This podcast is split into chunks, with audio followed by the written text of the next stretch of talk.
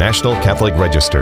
This is Register Radio, bringing light and clarity to the news and topics that affect your life. The church in Germany was the focus of many Catholic news headlines this week as Pope Emeritus Benedict XVI responded to a report that faulted his handling of sexual abuse cases in the Archdiocese of Munich when he led the diocese. Register reporter Edward Pentin brings us the story from Rome. Then we turn to another controversy that erupted in a German news interview with Cardinal Jean Claude Hollerich of Luxembourg, who is the General of the Synod on Synodality. That seems, his interview seems to undermine the integrity of Catholic doctrine. Register Senior Editor Jonathan Liedl brings us analysis of that story. I'm Jeanette De Melo, editor in chief of the National Catholic Register and your host on Register Radio. I'm joined by my co host Matthew Bunson, in the EWTN News Washington Bureau. Uh, Matthew, as everyone knows, is the executive editor of EWTN News. Matthew, hello. Hello, great to be with you. uh, another uh, action packed week in terms of news. Very much so. Um, and it's a, it's a bit tense news, contentious news, and uh, that's never very fun to follow, but of course it's it's necessary. Uh, and uh, of course, our our trusted reporter, veteran Vaticanista Edward Pentin joins us now from Rome. Edward, welcome back to Register Radio. Hi, good to be with you. So, Edward Benedict XVI has spoken out this week uh, in response to allegations made about his handling of sexual abuse cases. Uh, these cases were back in the 1970s and 1980s in the Archdiocese of Munich when he was Archbishop there. First of all, I mean, what was he actually accused of? Well, uh, there were four cases uh, that were uh, brought up between 1977 and 1982, which is when he was Archbishop of, of Munich and Freising. And these cases were, he was basically accused of in this report uh, that, which came out on the 20th of January, this, this long investigation into not just those years, but um, over about, uh, I think, from I think the 1950 until 19 till 2019. So it's a long period, but they focus primarily on these years, of course, because those were when Benedict uh, was Archbishop of, of Munich. And I think this is partly why I think these these cases got so much publicity, of course, because that was uh, that was when he was Archbishop. But the the actual cases that were highlighted were denied by Benedict. They were denied by his advisors. He has four lawyers who were looking at these cases that this study brought out, and they said that these allegations were not true, and they basically involved a transfer of a, a priest from Essen diocese to Arch, the Archdiocese of Munich during Archbishop Ratzinger's uh, time in Munich. And he claims the claim is that he knew that this priest uh, was an abuser, but he actually allowed him to carry on his priestly work in the diocese. Now, his, this is the main case that's, that's charged against him. He claims that, and rather his lawyers also uh, claim that uh, Cardinal Ratzinger didn't know about uh, his abuse. In fact, all of these four cases, he claims to have been unaware that they were abuse cases. As far as he was aware, this, this priest was simply being transferred to Munich uh, because he needed therapy. So, so the charges he maintains and his lawyers maintain don't hold up, mm-hmm. and that basically he he's not guilty of any of these cases because he didn't know that the abuse was involved in any of them. Right, right. And so now he has actually spoken out, not simply through uh, his advisors, uh, these these lawyers that you mentioned. He's actually given a letter uh, in his own voice that was read by his top advisor, uh, Gänswein, Archbishop Gänswein. What did he say in that letter? Basically, a, a, a very much an apology. He's, he's asked for, for forgiveness for the sins that he's committed, not just but not just him, of course, but sort of a sort of institutional. He's taking a sort of institutional blame for what happened. But he says that um, uh, he but he doesn't he doesn't go into all the cases but what he does do is is as i say give this sort of collective ask for plea for forgiveness and he also says that he also thanks of course those who were who've helped him to, to, sort of get through these these past few weeks and, and go through the documents and, and come to some sort of um, some sort of conclusion. But what he what he says at the end is that you know he's coming to the end of his life and he really uh, wants he just places his life in the in the mercy of God and that all that he's done um, he's obviously apologized for any wrongdoing that he's done, but he doesn't actually admit to any wrongdoing if, regarding uh, sexual abuse cases. He not not personally anyway. He doesn't take that on board. But what he does do, as I say, is he takes on this this collective responsibility, both when he was in Germany and in his service, of course, as Pope and as CDF prefect uh, in Rome. Yeah, Edward, uh, uh, picking up on that, uh, this document, this letter, as you say, it, it has this, uh, an apology in it, but it also strikes me as a, a, very profound reflection of someone who is about to turn 95, I believe, uh, who recognizes mm. that however long he has, it, it will not be particularly long compared to the rest of his life. And this reflection, I think, is pretty powerful, isn't it? Yes, I mean, I think it is. It's it, it's it's very.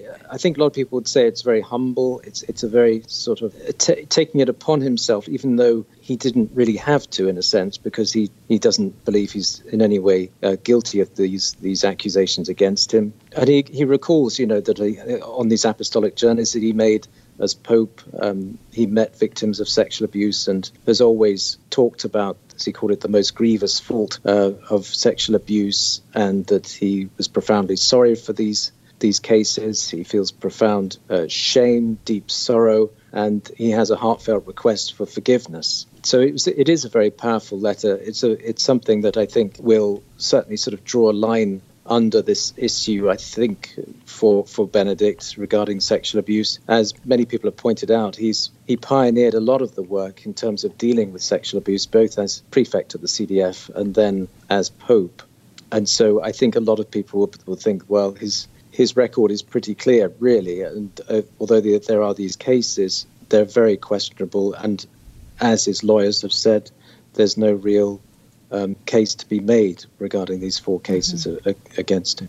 You're listening to Register Radio. I'm Jeanette De Melo, the uh, host of this show and editor in chief of the National Catholic Register. And we're talking to Edward Pentin, our Vatican correspondent, about Benedict XVI's letter uh, on this Munich uh, sexual abuse report. Uh, Edward, how have critics responded? Uh, what what has basically been the gen the general sense or, or sentiment about uh, this letter that Benedict issued on on February 8th? Well, I think generally it's. I think in Rome it's been better than I think in Germany. I think in Germany there's still that sense that uh, he hasn't. He's done something wrong. He hasn't. Um, mm. He hasn't really. Uh, uh, hasn't really exonerated himself. Um, and of course, there was this issue, which which you haven't mentioned yet, about um, this mistake that was made about him saying that he wasn't at a meeting in, in 1980, which which was about transferring this priest to Munich and, and allowing him to continue, even though he was an abuser. He claims that he he claimed that he wasn't at that meeting, though um, the public record shows that he was, and that was merely a mistake, he says, made by a transfer of files, which um, which was a mistake one of his lawyers made. And that does seem certainly plausible because this was public knowledge. Even back in 2010, mm-hmm. it, this meeting was known about and it was known that, that Benedict was there. So for him to suddenly say that he wasn't at that meeting would be certainly very much out of character. Sure. Um, and people accused him of lying, which, of course, uh, anyone who knows Benedict knows that he, he does not lie by usually right. and so his pers- it, it pursuit of truth of is clear exactly his, exactly. his pursuit yes. of, of truth seems quite clear i've seen um, uh, an interview at catholic uh, excuse me at the vatican news um, with uh, uh father lombardi who was the spokesperson for uh, Pope Benedict, who just testified in that interview to his truthfulness. That's one thing that, that Benedict is just well, known for, is that defense well, of truth. Yes, well, it's his episcopal motto, of course, which is co-workers of the truth. So, so right.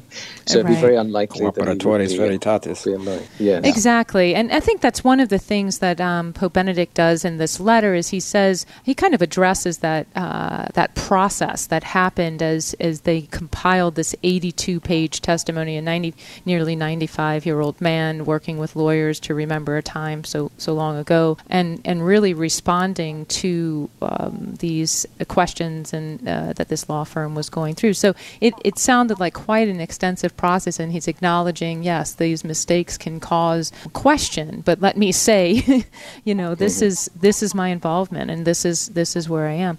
Uh, Father uh, Raymond de Souza, uh, writing, you know, obviously his column for the Register, wrote this week about uh, the Pope's letter being a spiritual reflection. I mean, much more so than, let's say, setting a record straight. Uh, he is he's calling this a, a spiritual reflection about a man who understands the gravity of the problem of sexual abuse um, and also the role that uh, church leaders play in making reparation. Um, and and so I think Father de Souza did a really nice job this week in his column showing that Benedict's uh, letter is to be read uh, as as a spiritual reflection, and uh, the title of it is Pope Benedict's Departure from Public Relations Handbook. It was published on February 9th, and I think it's worth I think it's worth a read. Edward, you have been writing or you have written about um, Archbishop Gänswein um, giving an interview that uh, is also seeking in a way to defend uh, Benedict. Uh, what was written or what was said, I suppose, in that interview with uh, Corriere della Sera? Yes, well, the, the interview is really about a book uh, which he's he's just had published, but he does mention uh, very briefly, uh, makes an interesting comment, which is he's asked about uh, how what does he make of these attacks on Benedict, and he he says, well, there's a movement out uh, not only to destroy Benedict's person and life, but also views the current moment, that is, these challenges and these these attacks, as an opportunity to erase him from the official memory of the church. This is this is what he says, and it's quite a obviously a strong uh, comment, a strong claim, but that that is um, quite widely felt here in Rome that there is a sense that that uh, Benedict is under attack because they want to really attack not just his person, but also his teaching, and to sort of move that aside so that um, they can push uh, their own agendas. That's right. And what you have heard and what you have seen in your reporting is that there have been some, there has been somewhat of an uneven handling of the church leaders who've been involved in, in handling sexual abuse over the years in Germany. What, mm-hmm. um, what have you heard in that regard about this uh, kind of uneven handling of, of the prelates? Yes, well, I think it's quite clear that, that those prelates who are um, tend to be of, of orthodox belief, who, who tend to stick to, to, the church's teaching and magisterium, they seem to be under a lot more attack for for their uh, by the media, in, by the media especially, but um, but also within the church, within the German church, within the, the, their brother bishops, they also attack them especially hard for their record on abuse, even though they might be exonerated, uh, as in the case of Cardinal Woelki of Cologne. So it's, it's interesting, and yet those who are very much at the agenda but do have problems of abuse, uh, covering up abuse, they tend to get off rather scot free. So it's it's very much it's very clear to see um, the sort of difference in treatment between the mm-hmm. two the two parties. Very good. Well, Edward Pentin, thank you for your reports from Rome on this issue, and our listeners can go to ncregister.com and search for Benedict the Sixteenth issues letter on Munich abuse report, and you can find the full letter of Pope Benedict's letter on this very topic. Edward, thank you so much. Sure. Thanks. Thanks a lot. We'll be taking a short break and then we'll be joined by Jonathan Liedl on an analysis of a recent remark from the Relator General of the Synod on Synodality. This is Register Radio on EWTN.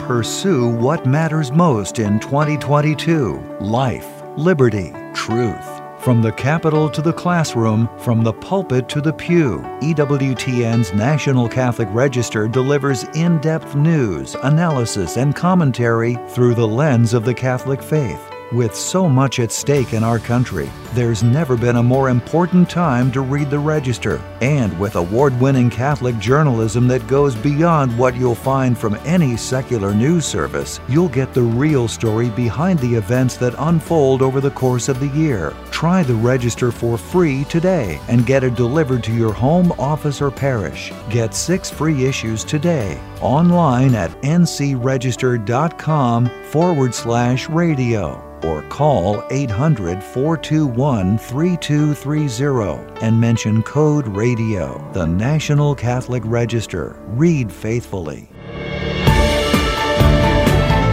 Let's return to Register Radio on EWTN. Welcome back. I'm Jeanette De Melo, editor in chief of the National Catholic Register and your host for Register Radio. I'm joined from the EWTN News Washington studio by Matthew Bunson, executive editor of EWTN News. Uh, the German church has been the topic of our conversation today. We just spoke with Edward Pentin about Benedict XVI, who's been in the spotlight over sexual abuse handling or his handling of sexual abuse cases in uh, the 1970s and 80s. And now we're turning uh, to the topic of uh, the Synod on synodality and, and really how it relates to the German church is, is by way of a, an interview uh, that was done uh, in a German newspaper.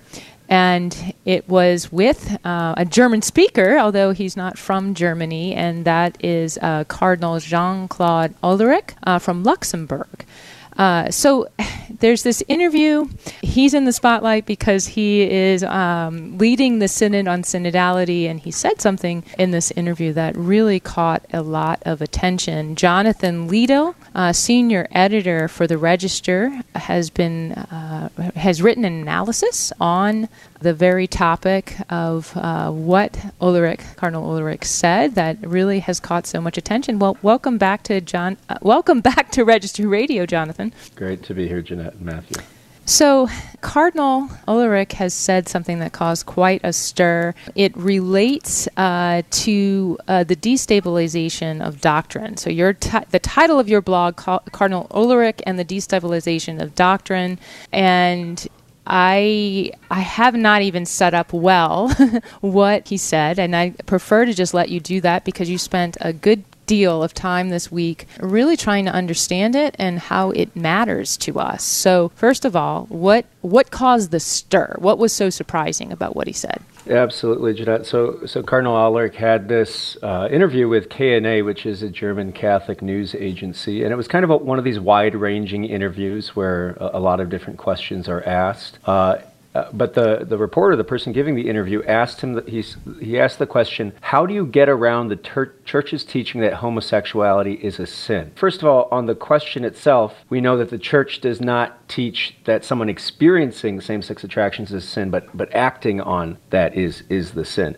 But Cardinal Hollerich, he didn't, he didn't clarify the question or anything like that. Uh, he just dove right into it and he said, I believe that this is false, the church's teaching on homosexuality. He said he believed that the sociological scientific foundation of that teaching is no longer correct. And he went on to kind of give some more context into what he was talking about when he says sociological, scientific foundation. Uh, he referred to uh, uh, some ancient uh, ideas about embryology uh, that, that might have been off, that might have might imply kind of changes in the ways of thinking about homosexuality. And he also said that same-sex acts at the time were, were connected to pagan cultic acts. And so that was what really, really was being condemned. But yeah, it was a really astounding claim to say that the church's teaching related to homosexuality is false because, of course, as we know, you know, the church doesn't primarily teach about same sex acts. The church teaches about faith and morality, it teaches about human flourishing, and it teaches about how human sexuality is a part of that flourishing. So, really, to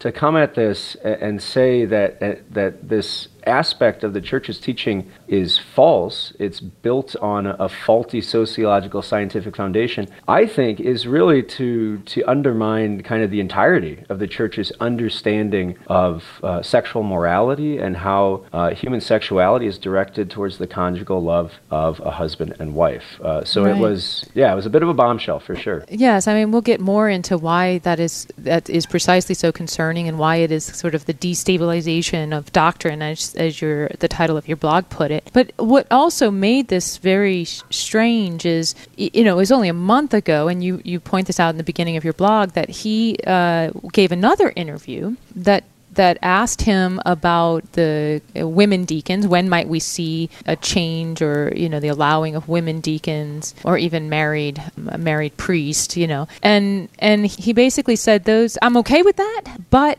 these reforms would need a stable foundation, quotes, a stable foundation um, for such reforms. And right now, there is no such stable foundation for those reforms, is what he seemed to be implying. Those reforms he seems to be implying mm-hmm. would lead to schism. And so, I mean, the first thing that comes to my mind is how can the same person have those two thoughts. And Matthew, you know, you mentioned before when we were bantering before the show that um, that you know Cardinal Hollerich, and so this came as a little bit of a surprise to you. Well, I've, I've uh, met him several times. I've interviewed him several times. Uh, and during the synod on, Am- on the Amazonian questions, uh, I thought he was very consistent in many of the things that uh, he was talking about.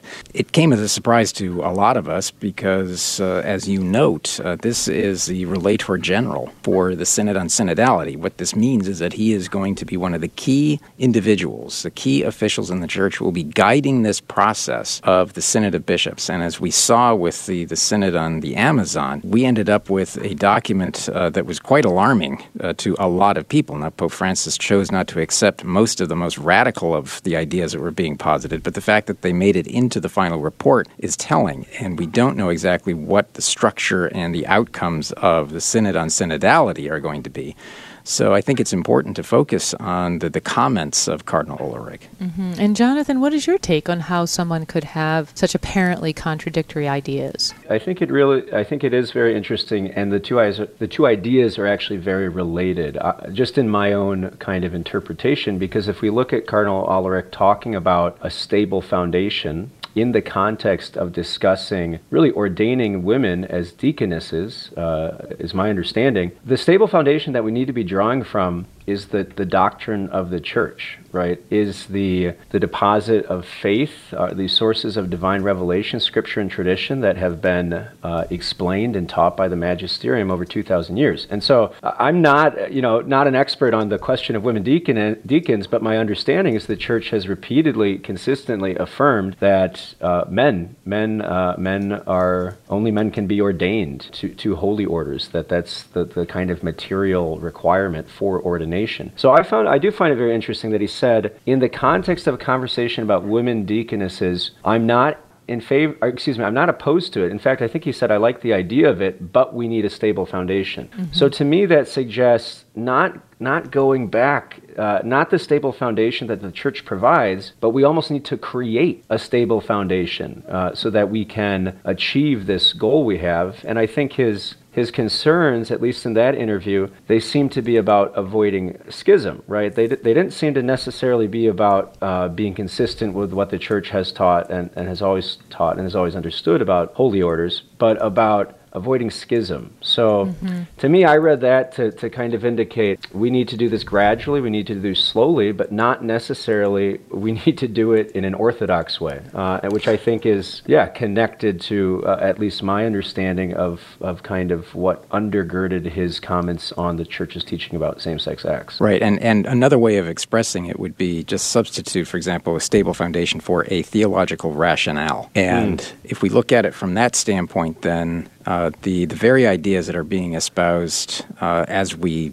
are speaking here today at the, the synodal path in Germany. They are trying to provide a theological rationale for unraveling many of the pillars of church teaching and to provide a kind of alternate foundation, that stable foundation for what they want to do, both in terms of the ordination of women, and of course in uh, the church's teachings on homosexuality and, and human sexuality writ large. And that's part of the reason that it, uh, you know I've kind of put these two shows together. We're talking about you know the the German church and the sexual abuse crisis in the German church. The German Synod used that as a, a, a stepping off point, saying, okay, the church has lost credibility. Let's uh, you know uh, ostensibly use that as a way of, of, of, of talking to the church and figuring out how we can restore credibility for, for the church. And yet, instead of, um, of doing that by presenting, representing the timeless truths of the faith, what they have done is used it to kind of reconstruct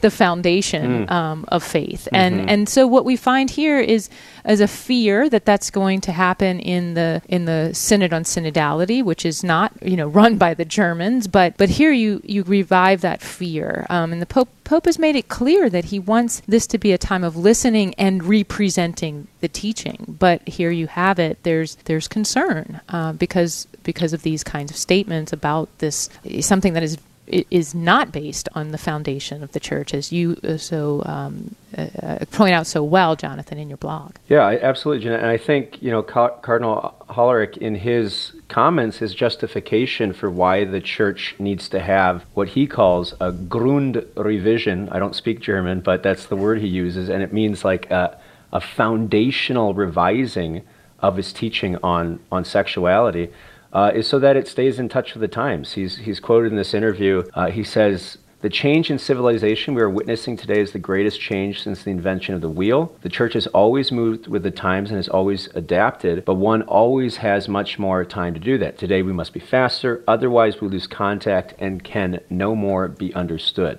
Yeah, I think it, it's similar to what you're talking about in Germany. It's this idea that the, the church, that the most important thing is, is a kind of mainstream relevance, and that the church mm-hmm. uh, doesn't want to lose contact with, uh, you know, the normal people of today. And we definitely don't. But my worry, I think, is that, you know, if you scrap what the church has to offer, which is the truth and life of Jesus Christ, if you say that's not our foundation, we need to come up with something else, you know, what do you really gain uh, if, if you become super relevant, but are disconnected from that if you don't have that to offer to the world. So that's, uh, yeah, I think that's certainly a concern we're seeing in these these different areas in life. Right. well, jumping in very very briefly on something you've recently written about. Um, you've written about a new doctor of the church, and it's an old doctor who is um, being presented right um, um, for for these times, Saint Irenaeus, and um, and there's a real mm-hmm. significance for us in that today. I'm, uh, y- you know, you wrote a wonderful piece, Saint Irenaeus, the church's new doctor what's his significance today and who's next. Matthew, you are the historian. Uh, you have a great love and respect for Saint Irenaeus, and I'll let you close with a with um, some of his very own words. Well, he said something that's very germane to this conversation and to what we're seeing playing out in Germany and elsewhere. He said that error is never set forth in its naked deformity. It should at once be detected otherwise, but it is craftily decked out in an attractive dress